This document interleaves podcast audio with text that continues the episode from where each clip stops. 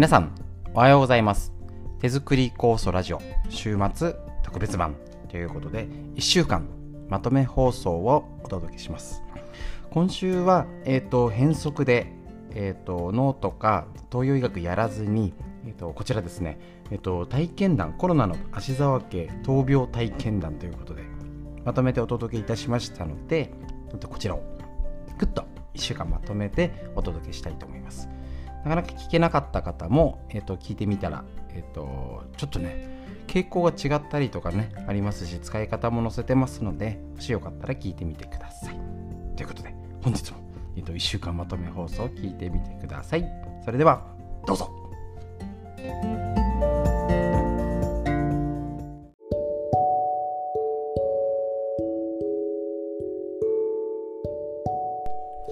はい。ということで、久々再開の録音させていただいております。お待たせいたしました。1週間ね、まるまるお休みいただいちゃいまして、1週間は再放送ということで、2週間、がっつり休ませていただきました。えっ、ー、と、もうね、ご報告済み LINE とかメールの方はご存知かと思うんですけれども、えっ、ー、と、芦田家全員コロナウイルスに感染いたしまして、まあこれね、遅かれ早かれっていうかね、子供4人もいるんで、綺麗に全滅いたしまして、かえってねあの陰性なんですか？あのー、が残っちゃう方があの社会復帰が遅くなるんですよね。でもねあの日もうどんどんコンパクトにギュッとみんななったので、まあ、ちょっとバタバタで大変でしたけど結構ね1ヶ月続いちゃうあの順々になっちゃって1週間単位でなるともうママずっと仕事行けないみたいな。っていうのを聞いたことあるのでまああのよく捉えればいずれはなると思ってたし4人もいてね今年あの子供のね感染がすごい多かったので小中高いたらどっから来るんだ状態ですよね。だから結構あの治療自体えーと、今日、あのー、結構病院関係とか介護関係でなんかそういう方のがねくたびれてるわけですからね。受けてもいいですか？なんて言われちゃってたんですけどいやいやむしろうちのうちも危ないからねつって 子供4人いるからねなんて言ってたらあのやっぱり予想通りということです。まあねもうないずれはっていうのはね覚悟はしておりましたんですけれどもまあちょっといろいろ大変なこととかがあるのでちょっとあれですね鳴らしすいませんあのね喉がね咳が残っちゃってるんですよ。であの、すみませんあの再開したてで申し訳ないんですけどちょっとねフリーのお話だけにしてもう話したいことが多すぎちゃって逆に。5分ぐらいじゃ済まねえだろうっていうのがありまして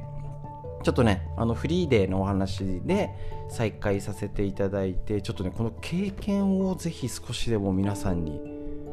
お伝えできればなと思っております。で、えーと、まず言える最初に言えることが、えーと実はですねあの全員高熱が出ました今回。今回っていうか初めてですけどね。あれ？聞いてるのとちげえじゃんなんですね。で、えーと、もちろん、あの熱が出たってことも聞いてたんですけどわりかし2月3月友達のうちとかなってて、ね、学校でなったこっちでなったよってやっぱねあの子供中心に学校関係でなってたのであの多少情報を集めてる限りで言えばわりかし軽症ちょっと微熱ぱねだるさはあるよねとか咳が残ってはあるんだけどそんなに高熱でとかしかもあの長い期間っていうのはねあんま聞いてなかったんですよ。でうちが全員39度以上熱出てしかもそれが続くんですよ。だらだら上がったり下がったり。1日だけってことなかったですね子供でも。ただまああとは子供によってやっぱ症状の出方は違えど明らかにただの風邪レベルで ちょっとなったからあちょっとあの風邪っぽかったね。でも大したことなくて済んだんだよ。っていう状況じゃなかったんですね。おそらくこれウイルスとか型とかの違いがあるので 結局うちで流行ってる流行ってる？うちでなったやつが何だか分かんないんですけどそうこういうことがあるとちょっと高齢だったり持病を持ってる方はねきついなっていうのが正直な感想です。だから、えーと、もちろんねあの軽症で済んだら OK ラッキーだね、えーと、でさらにまた今めちゃくちゃ流行ってるんですよね。まあまたこうもう増えたり減ったりは 繰り返していきますのでしょうがないんです。ただえー、と前のラジオとかでも言ってますけど分母が増えてけ増えてくんだから身近で見聞きするの増えるよねって言ってたと思います。だから自分がならなくても息子さんが娘さんがっていう確率がもうどんどん上がってくってことですよね。これ別に特別な考えじゃなくてまあそうだよねって。本庄市もなんか数人56人しかいなくて。であれなんですよね。結構その時で1つの病院で PCR 検査を受けたのも10代ぐらいと思ってたのででその1日にまだ56人しか出てなかったってこと。はやっぱり受けたけど陰性の方もまあまあいたってことですね。それが急にわーっと増えてる。この状況になりますので、えーと、ぜひぜひねあのこの経験を皆さんにお伝えするとなんかただの風邪だなとかもちろんそれでワクチン打つ打たないって決めた方もいるしなんか2回でもういっかって方もいるでしょうしあなんか今駆け込みでまた増えてるみたいですね。やっぱり受けようみたいなね。だったりあるんですけれども軽症でもし身近な方がなったり本人家族がなったら軽症で済んだら OK 大丈夫です。ただ重症化っていうか思ったよりこれ大人で39度きついですからね。でそれが何日か続くんですよ。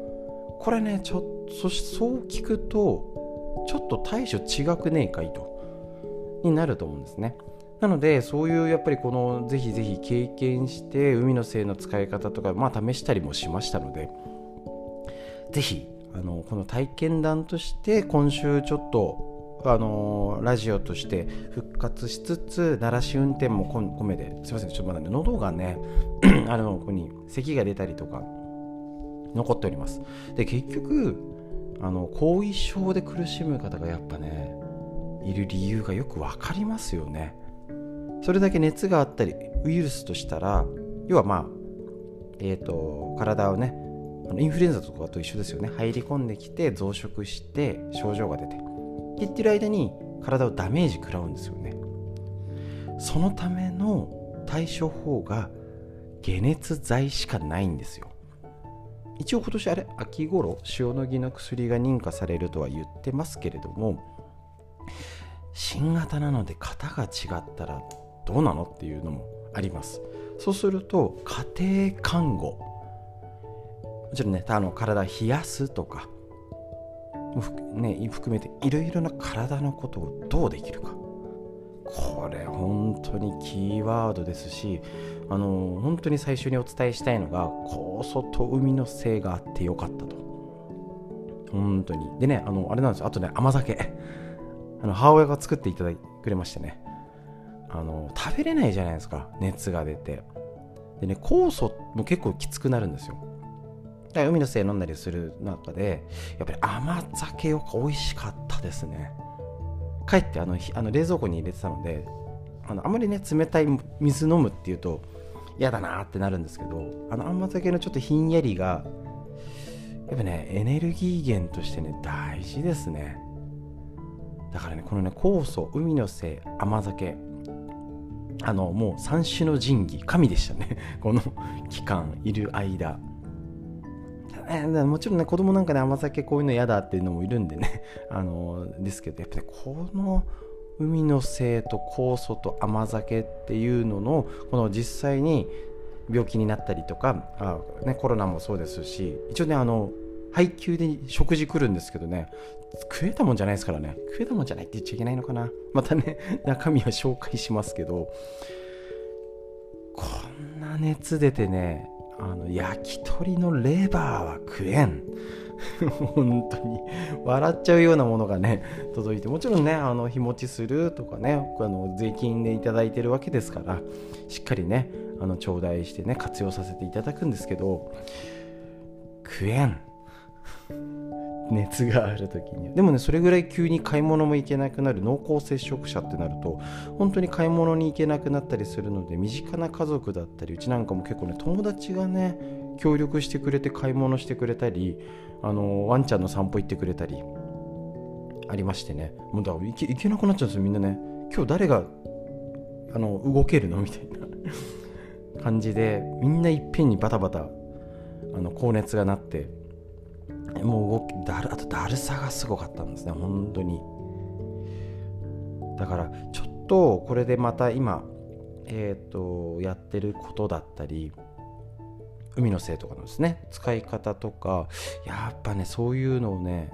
あのー、効果がどこまであるっていうふうには言えないとは思うんですけどやっぱね体験してね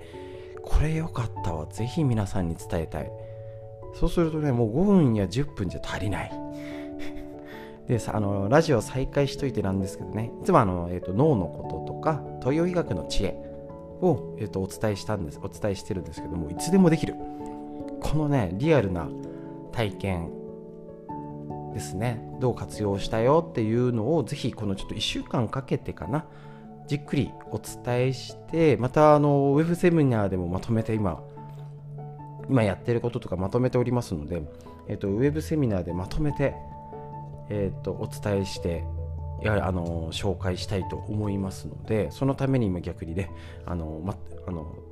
まとめております。ぜひぜひね皆さんも少しでもそれを聞いていただいてあの家族が、まあ、コロナウイルス感染して軽症だったらよかったね。でなんかちょっと大変そうだよねってなった時にぜひ覚えててください。でまたそれがこの経験がじゃあ他がんだったり病気怪我の時にどう自分が持ってる武器を活用できるのっていうの。やっぱねここがね、まあ、前から言ってたんですけどね。言ってましたからね。あの本当にその家庭看護の大切さ。で結局これで今、えーと、どんどん増えてますよね。もう保健所医療機関いっぱいいっぱいだと思います。あの正直うちの時は余裕がまだあった時だったので もうあの芦沢ですって言ったらバレちゃうぐらい毎日。またまた増えましたまた増えましたみたいな。保健所とのやり取りがねスムーズにはいったんですけど何これっていうのがね 正直あるんですよ。しょうがないんですけどね。悪いもう言い悪いじゃなくてあの保健所の方とかね病院機関の方は一生懸命頑張っていただいてるのでしょうがないんですけど結局あ自分の身家族の健康は自分たちでしか守れないんだなってのが本当に実感しました。なのでこれから本当に家庭看護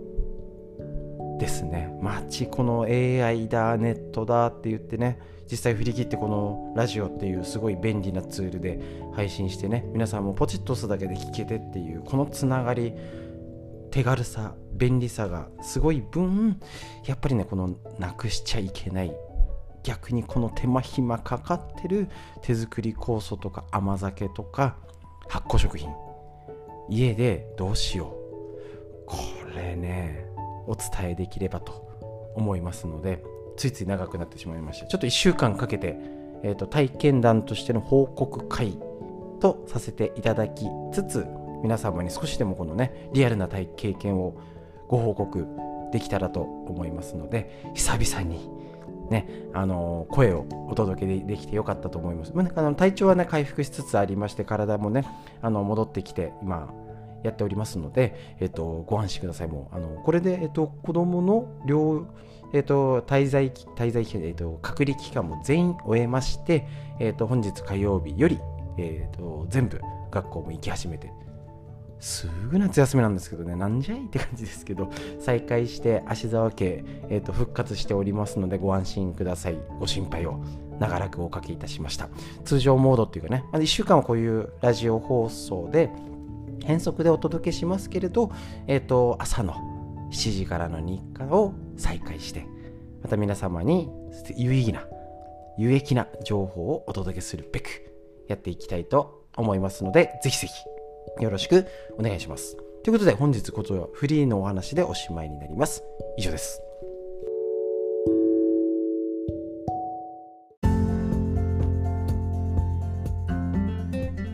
こちら手作り酵素ラジオは埼玉県本庄市にあります芦沢治療院よりお届けしております。と私がです母親がですね手作り酵素を始めて35年ほど経ちまして、えーと、北海道帯広市にあります十勝金星社川村文夫先生にご指導をいただいておりまして長年ですね家族で酵素のみ、えーと、酵素の作り方の指導ということで勉強会やらいろいろやっておりますコロナの影響でやり方がねちょっとずつ変わりつつありましてその一つがこれ耳から聞くラジオということでこちらですねあの、え実際にね耳からやってっていうと作業しながら仕事しながら聞けます。あとね習慣化しやすい。ですね。あのいっぱい字をね前はね送ってコロナので、ね、いっぱい情報も送ってたんですけどやっぱり字ばっかりだとなかなか方にもラジオなら聞けるよってことでやっておりますでまたねちょっとね長くお休みいただいちゃいましたけど今週から元気に再開しておりましてねえっとありがとうございます本日も、えっと、フリーでお話しして鳴らし運転も兼ねて、えっと、フリーでお話ししてコロナの体験談少しでも皆さんにお届けいたしますのでよろしくお願いします。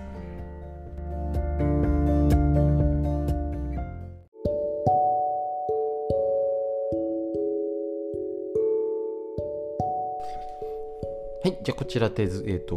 コロナの、えーと、なんか増えてるみたいです。大阪で2万人とかですかね。もうちょっとただ数だけで対処があれですけど、えっ、ー、と、やっぱり私がコロナで家族が全滅したなんていう時は、本当にまだね、市内でも5、6人しかいないよぐらいの日だったので、今もうそれだけで30人、40人は出てるので、もう7、7 8倍ぐらい、一気に増えてる状況ですね。で、えっ、と、ちょっとね、あのー、知り合いのうちの方が、ちょっとね PCR 検査を受けたよっていうんでちょっとねあのうちの奥さんが話を聞いたところもうねあの検査に同じ市内で2日かかると。でうちの時はあの予約制です。予約制なんですよね。いややっぱり熱が出た。行ってはい受けてもらおうはできないんですよね。で予約制で病院に行って朝予約していったら当日もう結果が出たんですよ。でその方は本当市内近所の方で市内で2日かかると。病院が違うんでねもしかしたら制度が違うかもしれないんですけどやっぱりこの混んでる時と混んでない時あの全然違うよねっていうことです。でえっ、ー、とやっぱりね私自身がこの頃やっぱあの今ね2類ですかね。このこの制度のやり方が本当にちょっと微妙ですし本当に5類に落として問題があると思うんですけどもまた手軽に病院要は保健所を通じないとダメってことなんですよ。でまたねあのー、うちで子供がねこうみんなみんな高熱出て結局は。ねあのもちろん他の今コロナにかかっててもそんなに高熱は出ないって方もいるので昨日聞いた話ですけどだからやっぱり、あの、状況とかかかり方でも違うのかな？ですかね。極端に言うあのまああの上上の子のっていうとあのあれですけど子供からなんですけど場所によってもね地域性があるのかな？どうなんでしょうね。でも例えばうちだったらその子供が熱が出てあの夜にねちょっと熱が出てこれね、病院かかれないし何かあったら嫌だよねって子供の高熱怖いですからね急に上がった時。ですね。その時に例えばそのじゃあ電話しようどどこに病院かかったらいいのかなって時にあのシャープ7119でしたっけ？その県ごとに違うんですけど要はそこに電話すると近く夜中はこの電あのこの病院空いてますよとかね、あのそういうことをあの症状によっていやそれは救急車呼んだ方がいいかもしれないですねとか看護師さんかな対応してくれる方が、あの相談できるんですよ。いきなり病院じゃなくて。ですごいねやっぱねそれってね使えるし安心感があるし。ああじゃあそこ病あの、ね、結局うちも行かなかったんですけどやっぱそういう病院がここにあるって聞くだけで安心感ってあるんですよね。でですね、あのそこに実際に電話したところ、シャープ7119だっけな、まあ、あの電話したらコロナの患者さんはこちらに電話くださいってあって、要は窓口が別なんですよね。なるほどと。じゃあそっちの電話番号に048いくつだっけな、電話をして、で、そこで出たんですよ、女性の方がね。で、あのー、もうあの症状を説明するんじゃなくてちょっと病院にちょっと抱えれるところとか近くで探したいんですけどみたいな話でであどういう状況ですかとかっていうふうに聞くこともなくインターネット使えますかって言われてあ別に使えますけど。じゃあこれ何々で検索してくださいって言われて。え？みたいな。あれ？みたいな。であのそこで検索して出てくると思うんでみたいな。終わり？本当なんですよ。まあもちろんそのあのできない方にはちゃんとしらやったりとかすると思うんですけど終了解決しないんですよ。であまあいっかと思って調べるじゃないですか。で意外あの分かりづらいんですよ。で小児科が子供もあってでコロナの対応して夜間もあってとかっていうと近くになかったみたいな。解決しないんですよね。ちょっとねそういう問題制度的な問題がやっぱりね直面すると要は家族がなあの症状があっても解決しないんです。結局多分あの何か急変したら救急車しかないんですね。で実際に救急車って言ってもやっぱ保健所返さなきゃって部分があるんですよ。今のその2類なんで。まあまあたね面倒くさいんですよね。であの、一応そのいきなり救急車じゃなくても保健所を通じてうちのがちょっともともと喘息持ちででちょっとやっぱ呼吸困難みたいに夜中になっちゃったのでちょっとねそれだと不安だからやっぱ喘息系の薬だけ欲しいじゃないですか。もうそこまでね呼吸って結構大変なんで。そうすると何て言うんですかね。じゃあお医者さんにそう今あのテレビ電話で相談したのかな。で電話でしたらえ、ー、と結局いやコロナウイルス今の COVID-19 このコロナウイルスには喘息の薬を効くっていうエビデンスはないんですって言われちゃって。だから薬出せないんです。ええーみたいな。じゃそこじゃなくてコロナの治療してくださいじゃなくて症状であるんだからなんかねあのー、気管支拡張剤とかシルハルシールとか何でもいいからあの、ね夜中呼吸で眠れなくなってとかっていうと体力を奪われちゃうんでもうすでに高熱が出てる時なんでね。でそれだって使わなかったらいいけどあったら安心じゃないですか。出してくんないんですよね。で結局また保健所に言ったらなんとか出してくれたのかな。でもねそういう何て言うんでしょうね。一筋縄じゃいけない経験。もちろんあのお医者さんによっても違うと思いますし保健所の方とかもね丁寧にちゃんと対応してもらってるんですけどこれで今急激に増えた時に家族がまたコロナに感染した、ね、離れた家族とかがなった時は相当大変ですね。で結局あのコロナの、えっと、保健所から電話があってその後に個別で対応したりあの、あのコロナになりましたよっていうことで厚生労働省から連絡来るんですよ。それがねショートメールできます。で結果スマホをいじくって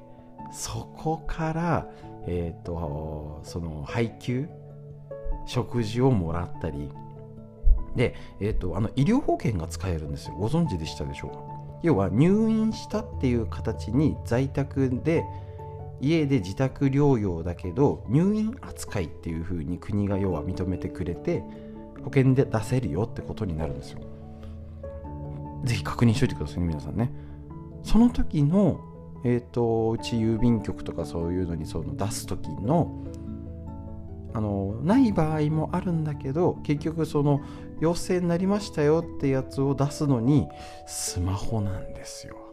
そのサイトに行って自分の識別番号を入力して番号割り振られるんですね。で陽性ですみたいな。何月何日陽性で判断なりましたっていう証明書をあの印刷できますかって言われちゃうんですよね。うんこれうちの親じゃ無理だなと思いましたね本当に。だからあのもちろんそのサイトは誰でもあのできない場合はこちらって電話番号が載ってたりとかあのスマホができできる人しか対応できないわけないですよ。大丈夫です。ただこれがこんだけ爆発的に増えてやるとこれ電話かかんなくねみたいな。だったり、あのワクチンのと一緒ですよね。スマホはサクサクいけるけど結局そのネットとかスマホでいじくってやらないとサービスがすぐに受けられないっていう状況にもうなっております。ですよね。だからそれだけ便利で活用要はうちだって別にスマホねここにラジオやったりとか配信してますけどごくごく一部のことしかできないしあの活用しきってないんです。もっと難しいんでね。余計感じました。結局やっぱりスマホとかが使いこなせないとそういうサービスが今これからもっと受けられない。ETC と一緒ですね。高速道路ね。よく例えてますけど。結局 ETC のクレジット決済ができて機械を車に乗せた車しかここは乗り降りできませんよ。っていうスマートインターチェンジご存知でしょうか。でだいぶあれじゃないですか。電車があのー、みんなスマホで俺もうち俺もできないんですよ。あの何気にあのクレジット決済と対応はしてますけど治療院でね。あの俺自身クレジット払いってあんましたことないんで。あいまだにあの クレジットカード持ってるんですけど裏に名前書かずに済んでる。どんだけ使ってないんじゃんっていうねぐらいの感じになっておりますけれども。えっ、ー、ともうスマホでみんな決済ですよね。だからあの電車で駅員さんいないし本当不便になりますよなりましたよね。そういうのを利用できない人は不便にもなるし前みたいに、えーと、スマホが使えないと何もできないんですよ。だからぜひスマホに挑戦しつつ軸足はあのスマホだけにうちも結局そうなんですけどインターネットに振り切ってみるとあやっぱり直接会うって大事なんだな。っていうのを再認識できますからインターネットだけに振り切らずに上手にやっぱり会ったり、ね、直接会ったりとかっていう人のつながり本当にあの急に買い物行けなくなりましたますから近所で誰か頼める人とかがいないと困っちゃうんですよね。だから是非そういうのをスマホもうわからない苦手とかって言ってられません。本当に。特にこれからの時代。ですね。連絡とかだって。だってスマホで電話もちろん電話だけだったらね対応できると思うんですけどあの、結局あの全然苦手って言ったら、あの、この PCR 検査受けるのにも車で行って病院のここの駐車場で待っててくださいって言って病院から電話にかかってきてどうなんですかみたいな。じゃあ今今行きますねとか。で車で車の中もしくは外のとこで PCR 検査です。なので結局ねガラケーだとしてもスマホっていう機械電話って機械がないと対応できないって形になっちゃいますので是非ねここは声を大にしていて是非それをあの活用してください。スマホをもう苦手とか分かんないじゃなくてやりましょう最低限。で今これラジオ聞いてる方はもうね一歩先進んでるんで合格なんですよ。このラジオ聞けてない人が本当心配。だから酵素の仲間とか他の方に言いましょう。ねあの LINE 届いてるけど見てるみたいな。ね。でぜひこのあのうちがいろいろ発信してますので挑戦してみてください。Wi-Fi わからないんじゃないんですね。わからなかったら聞きましょう。ドコモショップとか行ったらもう今正規丁寧に説明してくれますから。ね、でそれにかかるお金だったり w i f i 入れて月々3000円とかかかるのかな？もう必要経費だと思ってそれを楽しんで例えば YouTube で昔の美空ひばりさんの歌声を聞くとか、ね、いろんな情報を得る、ね、老後のなんか活用にどうしようかなとか相続がどうしようかなとかっていうの今動画でも学べますから。いろんなことをするための、えーと第一歩と思ってインターネット。ぜひ活用してみてください。ということで、えっと、今日の体験談以上です。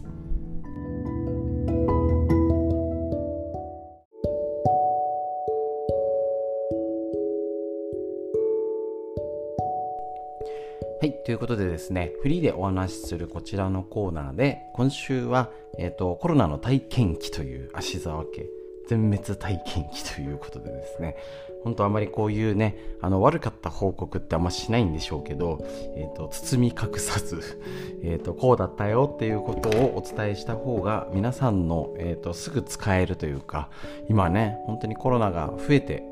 おりますしあのー、もともとねよくある酵素とか海のせいとかもそうですけどこうやって良かったよって話といやこれでもダメだったよって話がね大事だと思うんですよね。もうねあのー、知ってる方はあれですけどでもこんなに効果があってすごいんだ酵素はみたいなことをきっとねした方がねあの食いつく方が多いんでしょうけどそういう言い方はね好きじゃないんでね、あのー、正直こうだったよということを、えーと、お伝えできればなと思います。今回はですね、えーと、機能保険上の動向とかせなんかあれだよっていうのをお話ししましたので、えーと、やっぱ手作り酵素と海のせいのちょっと使い方どういうふうにしたかなっていうのを、まあ、基本的な風邪の時家庭看護っていう意味で何ができるかな武器としてどういう使い方ができるかなっていうお話をできたらと思います。えっと、もともとね、薬じゃなくて効果効能はもともとありませんので、えっと、体験談としてお聞きください。で、えっとですね、あのー、やっぱね、よく聞かれる質問で、海の精と手作り酵素をどう使い分けたらいいんですかっていうふうに聞くんですけど、こういう風邪の時は、海の精の方が使い勝手がいいです。あの食欲がなくてご飯代わりっていう感じで酵素あ結構ね食欲やっぱ落ちちゃうんですよ。もうね39度とかの熱が出ててありましたので、えっと、解熱剤飲んでてもそれが出たり上がったり下がったり下がった時に動いちゃえみたいなね。もう家族全員になってるとねずっとみんな寝てるわけにはいかないしあの自分で PCR 検査受けに行かなきゃいけないというね。あの過酷な状況に ありますし子供は連れていかなきゃいけない。しかも病院が違うみたいな。親親はここの本庄総合病院っていう地元のねすぐ近くの病院で子供の場合はそこで小児科がないんでちょっと離れた、えーと、園部か。ちょっとまあ離れたってそんな遠くはないんですけどまた別なとこに連れていかなきゃいけないみたいなね。自分熱あるのにみたいなね。そういうやっぱ状況になっちゃうと大変。だから例えば、えっと、そういう時に使うのが海の精。もちろんその酵素とか海の精とか飲んで熱が、ね、落ち着いたよなんていう方も、えっと、そんなじゃなくて済んだよってこともあります。しきっとそれはあのその時に栄養不足だったり、えっと、うまくちょうどいい感じになったんですね。そうなれば OK ラッキーだったね。もありますしコロナそのもののウイルスがもちろんもともとはね俺なんかも本上で2月3月とかで子供中心にあの学校で結構ね誰々ちゃんちがなんてねだいぶ聞いたんですけど大体その微熱で済んだとかだるさはすごい残ったよとか本当に2週間1ヶ月抜けなかったっていうのは聞いてますけれどあ全員が高熱って多分聞いてないんですよ。ですね。そうすると普通はみんなあのうちって解熱剤しかやりようがないし冷やす。解熱剤を飲むか冷やすしか手段がないんで。ですよね。他やもうただ寝てるしかないんで。その時にやっぱり酵素と海の精を使っての、えーと、手当てっていうのがも武器として持ってるだけでやっぱ心強いなっていうのは感じました。特にそういう時にえーと、発熱してる時に体に塗るのは海の精がいいです。手作り酵素拭き取らなきゃいけないしベタベタになるよってのもありますし、ね、もう寝てる時にその布団の中でねはいじゃあどこやって動いてなんてできないですからあの海の精がいいよと。で前側は特に、えーと首のところから鎖骨のところ胸のところ。でその中で特に熱がこもってるところこれが大事だと思います。そこに手当てしてあげる。でそこに触媒として酵素を介在させてあげるってイメージでしょうか。こうあの、えっと、マッサージオイル感覚的。そうするとやっぱ熱をね散らすっていうイメージですね。でそれが特に首から頭であの熱がこもっちゃうのが危ない。髄膜炎とかね子供だったら良くないんで特に首周りですね。後ろ側の首から背骨全体にかけて塗るのが一つ塗り方でおすすめします。ですね。すぐさーって熱が引く時もありますし何回もやんなきゃいけない時もあります。し、えーと、特にこれねこもった熱とかもう顔だけ熱いとか胸とか首がもうガンガン熱いっていう時にやっぱ手当てが効くかなと。中のねウイルスで戦って免疫反応でっていう時はやっぱりねそれは全部すぐ下がんないよねみたいな。ありますけどもとりあえずやれることをやっとくとかあとねこれでノーストレッチのえっと以前もねあのー、こう手作り酵素のウェブセミナーでお伝えしたことあるんですけど頭のマッサージ方法、ね、主に、えーと、強さによると筋首の筋肉側頭筋っていうね耳のところおでこのところの前頭筋。であと普段やってるノーストレッチって紹介してるんですけどこれがねバッチリ効きますね。本当に頭。結局あの解熱剤飲んでて薬の副作用もあってお腹の調子も悪くなるんですよ。もう塗ったそばからお腹グーグーってなるしあとはお腹に直接あの海の精を塗る。お腹のマッサージをする。ですね。お腹のやつやったらだけでもグググググってお腹動き出すんですね。やっぱねその時にね肝臓内臓肝臓を中心に内臓が疲れてる感じに俺はなったんですねその時。たま多分ねたまたまだと思うんですけど別に、えーと、検査した時もえっ、ー、と別に数字が悪くないんでそうですね。だからあのそこの辺でお腹の調子がっていう場合はお腹で塗ったりお腹のマッサージ腸マッサージ普段やってますね。あれを中心にお腹のおやつやる。でそこに海の精をつけてあげて間に入ってマッサージっていうことでするとね。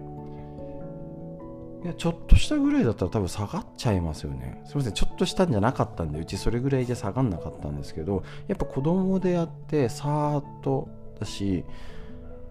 俺自身が調子悪くなっちゃったんであんまりしてあげられなかったんですけどうち奥さんがちょっとやっぱ喘息気味ので呼吸がってなった時に頭をしっかりやってあげたら